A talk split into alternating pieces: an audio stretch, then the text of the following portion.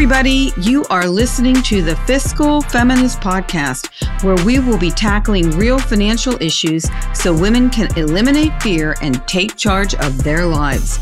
I am your host, Kimberly Davis, and I am the Fiscal Feminist. So let's get to it. Budgeting is going to help you to stop spending without purpose or intention, to stop that quick fix of immediate gratification that we all sometimes want to do, right? And once you sometimes do that quick fix and you get that instant gratification, what do you get after it? Buyer's remorse. So we don't want to go through that whole thing. If you love yourself, please make the time to do this. And it's really going to allow you to have the life that you want. So today, we are going to be talking about the psychology of the budget, why we don't like to do it, why we need to do it to be happy, and how do we do it. So this is a little spoiler alert about budgeting. It's kind of like if you are sick and you delay going to the doctor to get the diagnosis of what's wrong with you, sometimes you go just a little bit too late to the doctor to find that out. So a budget is sort of like that. It's a diagnosis of your financial situation. So think of it like that.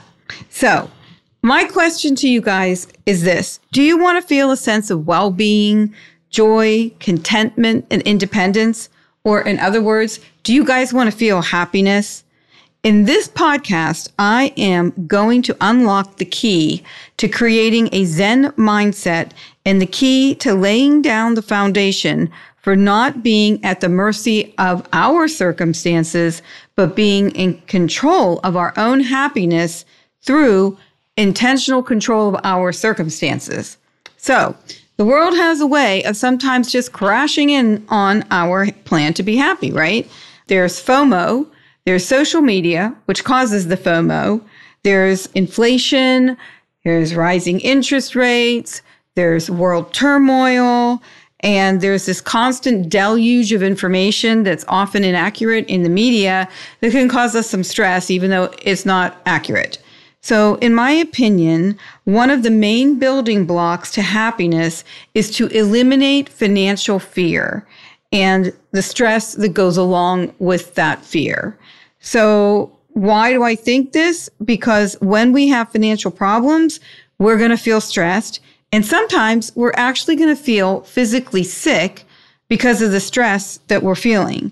I know this for a fact because I was one of those people. I actually became physically sick, couldn't sleep because of my financial situation, and this lasted for years. I read a blog on the You Need A Budget.com forum in which a woman said reviewing her family's finances actually hurt her physically. And her pain got to her so much that she just started to budget and educate herself about it.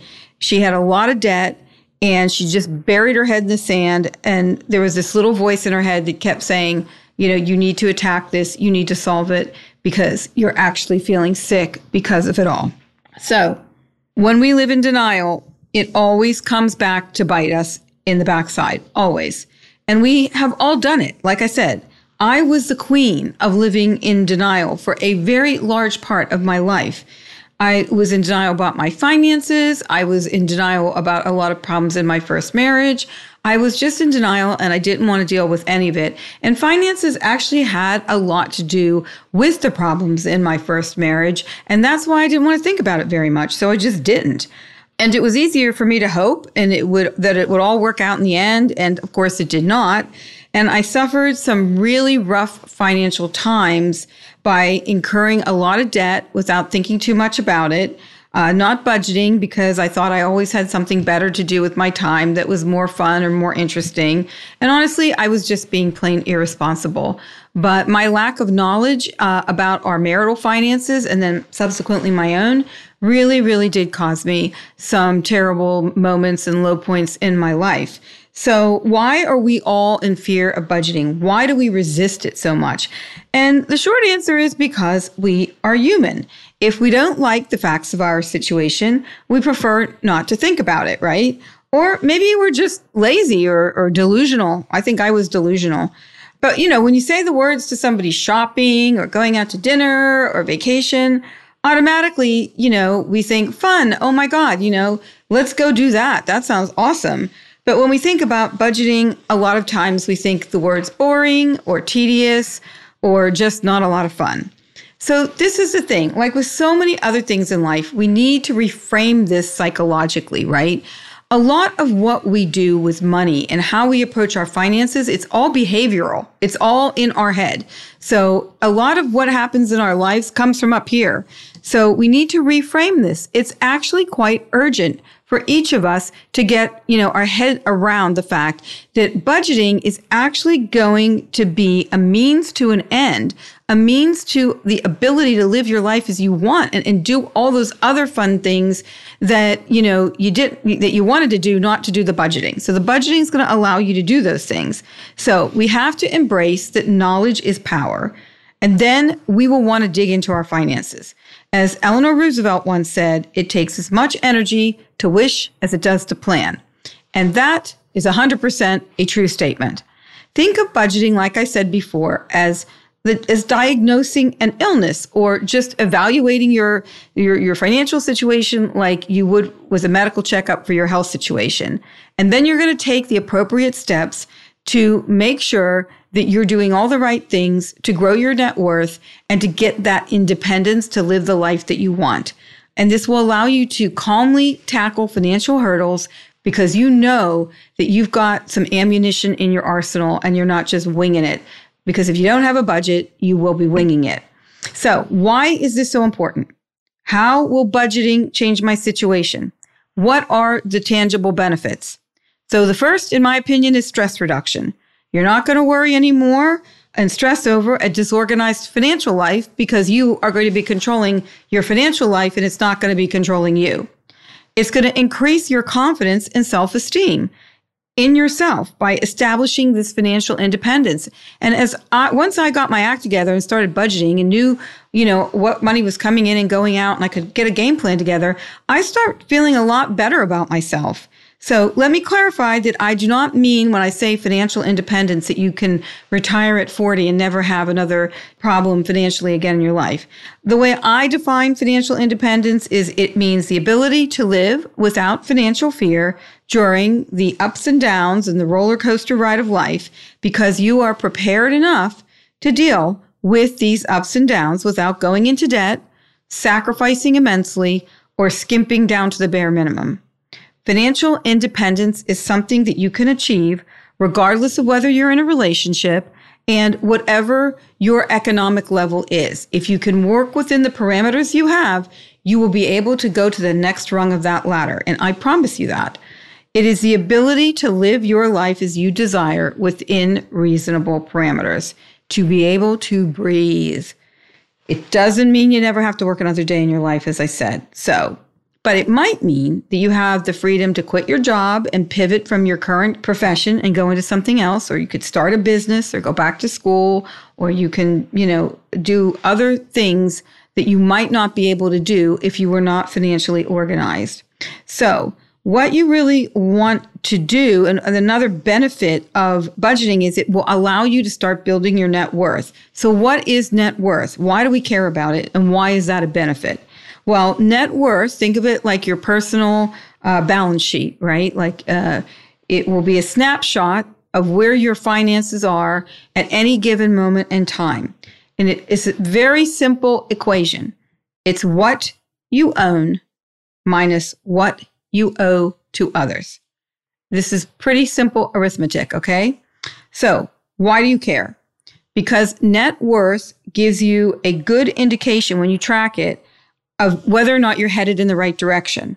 And in my mind, this is the key to all financial success. It boils down to what I'm about to say. So listen to this because it's super, super simple. As you move forward in your financial journey, the goal should be to increase your assets while you are decreasing your liabilities. The greater your assets, the greater your wealth. And this is especially true if you have fewer debt obligations. So it's as simple as this.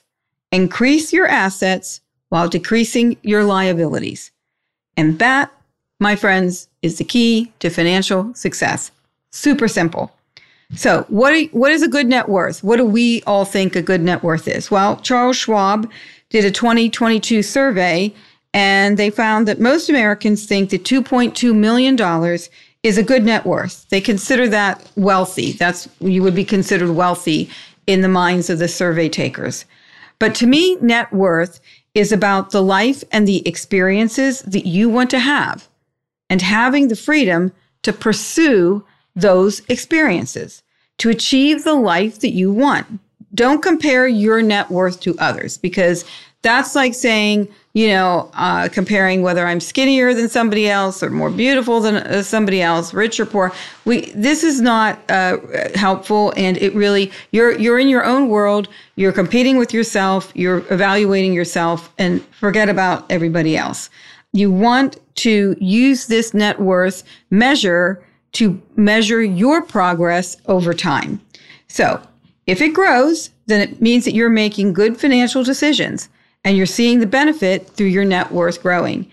You can use it as a guidepost, because if it isn't growing or it's decreasing, it means that you need to change your actions and get your act together, because your net worth is going down and going in the wrong direction.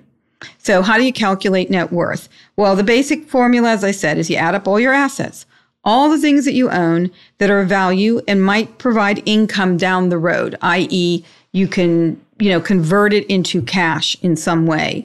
And then you add up all your liabilities, all the money you owe to everybody else, and you subtract the liabilities from the assets, and bingo, there's your net worth. Pretty simple calculation, right? So here are some of the assets that you could include in your net worth calculation.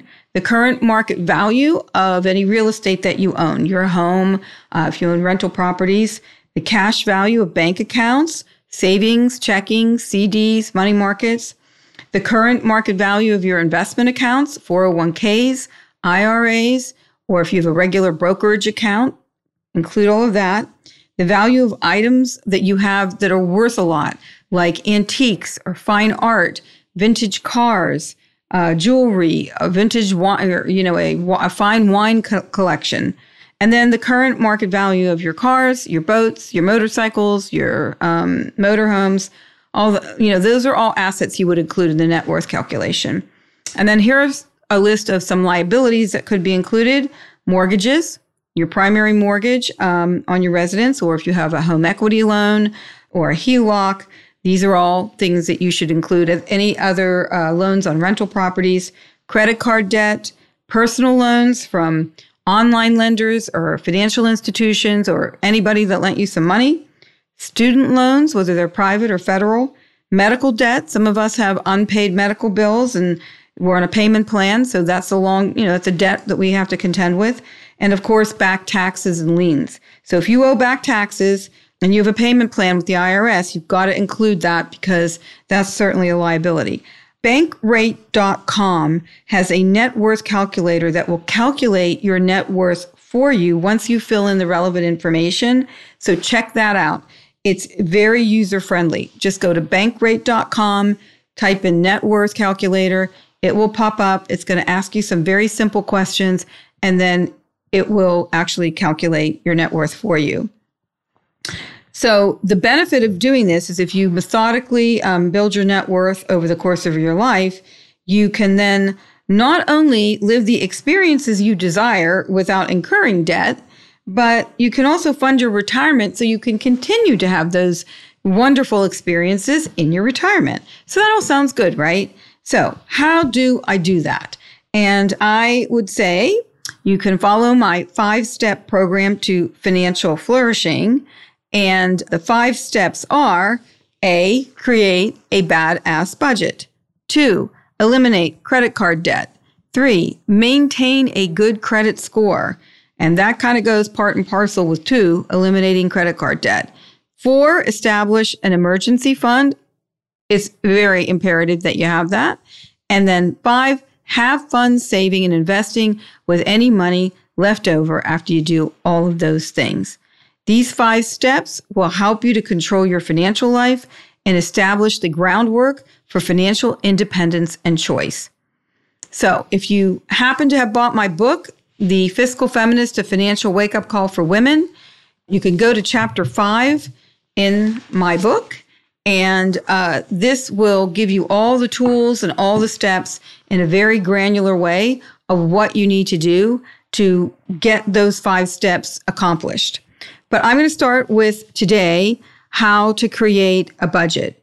And, you know, again, budgeting doesn't have to be tedious or boring. And it can also be pretty simple because there are a lot of ways to do it that take all the hard work away from you, which I'm going to get to in a minute. And again, I want you to think of budgeting as a form of self-love, of a form of self-empowerment to get you to the life that you want to lead so that you can go out and do all those wonderful things that you want to do. So it's a leading indicator of your future financial health, and it is your roadmap for financial independence now and in the future. So it's going to enable you to have a little more zen state of mind about your finances so you can go out and do all the fun things that you want to do. So the first thing you've got to do is get a picture of what your current income is and what your spending looks like now. So if you don't know how much money you're spending, you won't be able to strategize about how to marshal your resources to achieve financial freedom. You need to get a very clear picture of your income and a breakdown of all of your expenses, both short and long term. So there's a really good rule of thumb that everybody, I think, should know, which is you should devote 50% of your income to necessities. That's the things that you need to live. 30% to discretionary items. Those are the things that you want, right? And 20% to paying down debt. Once you've paid down your debt, then you can devote that 20% to saving and investing. So this is how you can create your budget picture. Determine your after-tax income. So how do you do that? You get a paycheck, and you know you might have some deductions in there for life insurance, health and life insurance, 401k contributions, things like that. Add these back into your income so you can then track those things as expenses when we get to expenses, and also savings if it's your 401k contribution. And if you have other income from side gigs or rental properties or any other types of income, include those amounts after taxes and expenses have been deducted from them to your main after-tax income. And then that's all your income, everything that's coming in, right? Then you need to create a list of all your fixed expenses and all your variable expenses. And you have to keep in mind that some people, we all have different views of what's a necessity and what's what's a need and what's a want. So separating wants from needs can be a little bit difficult because we all think about that differently, right? So my gym membership may be an absolute necessity to me, but to someone else, they may say, this is not a necessity. This is if I can afford it after I pay my rent and my electric bill. So fixed cost, as I said, should ideally not be more than 50% of your income.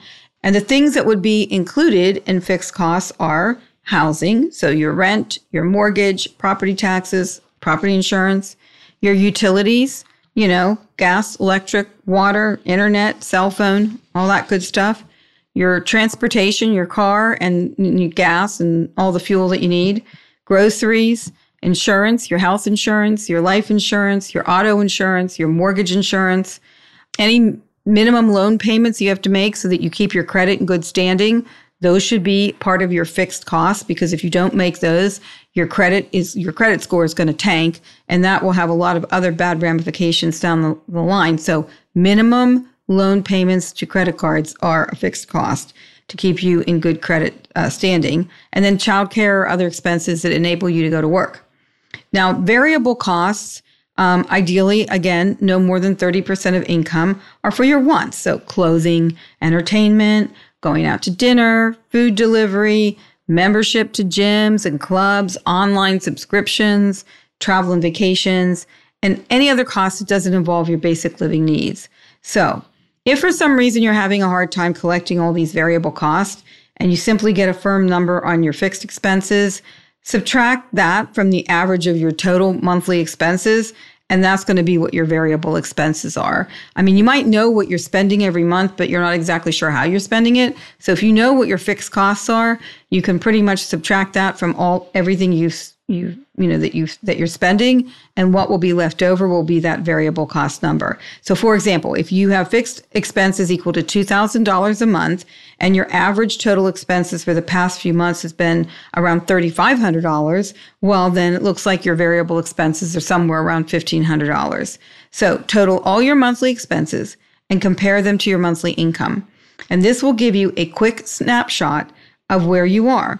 And if your monthly expenses exceed your monthly income, you are clearly living beyond your means, and you're either somehow subsidizing that difference by using credit cards, or you may be tapping into savings, but your income alone is not allowing you to pay for the expenses that you're incurring. So how are you going to fix that? Well, focus on reducing your variable costs to save more. If that alone doesn't correct the situation, then you have to start looking at your fixed costs and see where you can start cutting. And you may have to make some very short-term, difficult decisions to align your income with your expenses. So maybe it means, you're going to eat out less, or you're going to shop for your clothes in a cheaper place, or you're going to buy less clothes and beauty products and all that kind of stuff. Or maybe you want to increase your income. That's another way to fix it. You get some part-time employment or a side hustle, or you pick up seasonal work, or you might have to downsize your living space. You need to get more resourceful. I know for me, I had to do a whole lot of different things to get in sync with what my income or what my incoming money was. I had a lot of legal bills. I had a lot of credit card debt. And so I kept downsizing where I lived until I finally got to a point where I was living in a place where the rent was actually allowing me to start hammering away on these other problems I had. But I had to make some hard decisions. I had to sell a lot of furniture that I had in the bigger houses that I owned or I rented. And then I had to move to much smaller accommodation for a long time until I got my act together. Was it my favorite thing to do? No. But you know what? Once I did it, it was fine. And in the end, when I finally did get my act together, now I'm on a much better trajectory, and I've been able to upsize. So there was a light at the end of the tunnel. I just had to regroup, get my game plan in order, and, take some medicine, downsize, not buy clothes for a year. I had to do a lot of things, and it worked, and it was worth it. So I want you to remember that your budget is an organic monitoring tool, okay? It should not be done just once and then you forget about it. You should review it monthly or at least quarterly. It's not a one and done kind of thing. But there are a lot of budgeting apps that I think that make this very easy. So Mint is free. And basically with some of these, you're linking all your accounts, right? Your credit card accounts, your savings account, checking. Through those links, it's going to monitor what you're spending money on, and it will tell you, hey, you spent X amount on this month. Why on that? It will help you do the budget. It will create the budget for you. You can put reminders in there when you're overspending because you can set limits. And you don't have to sit there with a calculator and do like a handwritten budget on a yellow pad. There's so many easy ways to do that. So Mint is free. You Need a Budget is a great app. Pocket Guard, another good one. Good Budget, another good one. You can look online. There's a lot of them, and some of them are very good. If you don't want to use the app, there are a lot of spreadsheets and templates that you can use. The Federal Trade Commission has a budget worksheet. Excel spreadsheet has a budget template. Google Drive documents have a budget spreadsheet and templates. And Mint also has a free budgeting template that you can tap into. All of these things make budgeting super easy, and especially with the apps where you link your accounts, they actually do all the calculations for you, and it makes it simple as just literally looking at your phone once you get everything inputted with the different accounts and linking them. So the upshot is this. If you know what money is coming in and going out, then you're on your way to budgeting, right? And budgeting is the foundation of building your wealth, of building your net worth. So think of this again. When you are diagnosed with an illness, you begin to treat it. If you don't get a checkup, the diagnosis might be too late. So if you don't ever want to budget, when you get to retirement, it may not be a very good picture for you.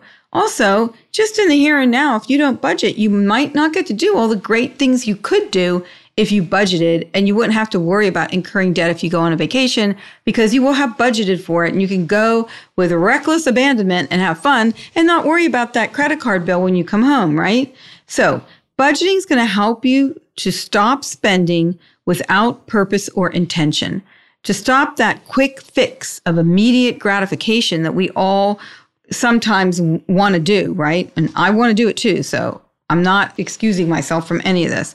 And once you sometimes do that quick fix and you get that instant gratification, what do you get after it? Buyer's remorse. So we don't want to go through that whole thing. If you love yourself, please make the time to do this. And it's really going to allow you to have the life that you want. It's simple math. It's just taking the time to do it, reframing your mindset and saying, you know what, I really want to do this. This is going to be awesome. This is going to be the thing that allows me to go on more vacations, to have a better house in the end, and all the things that I might desire, because I'm going to budget and set forth a plan to accomplish that. I'm going to build my net worth, and it's going to be an amazing thing to see. I believe all of us can do this. I've done it for myself. It took me some time. It was a little bit of a bumpy ride, but I did it, and man, am I happy that I did it. If you like this podcast, please rate it 5 stars, and also please subscribe to it. And I look forward to the next podcast and talking to you all next time. Thank you for listening today to the Fiscal Feminist Podcast. Please take a minute to subscribe to the podcast on your preferred podcast platform. And I would really appreciate if you could also rate and review it. You can also find me on Instagram and TikTok at The Fiscal Feminist, or check out the website fiscalfeminist.com.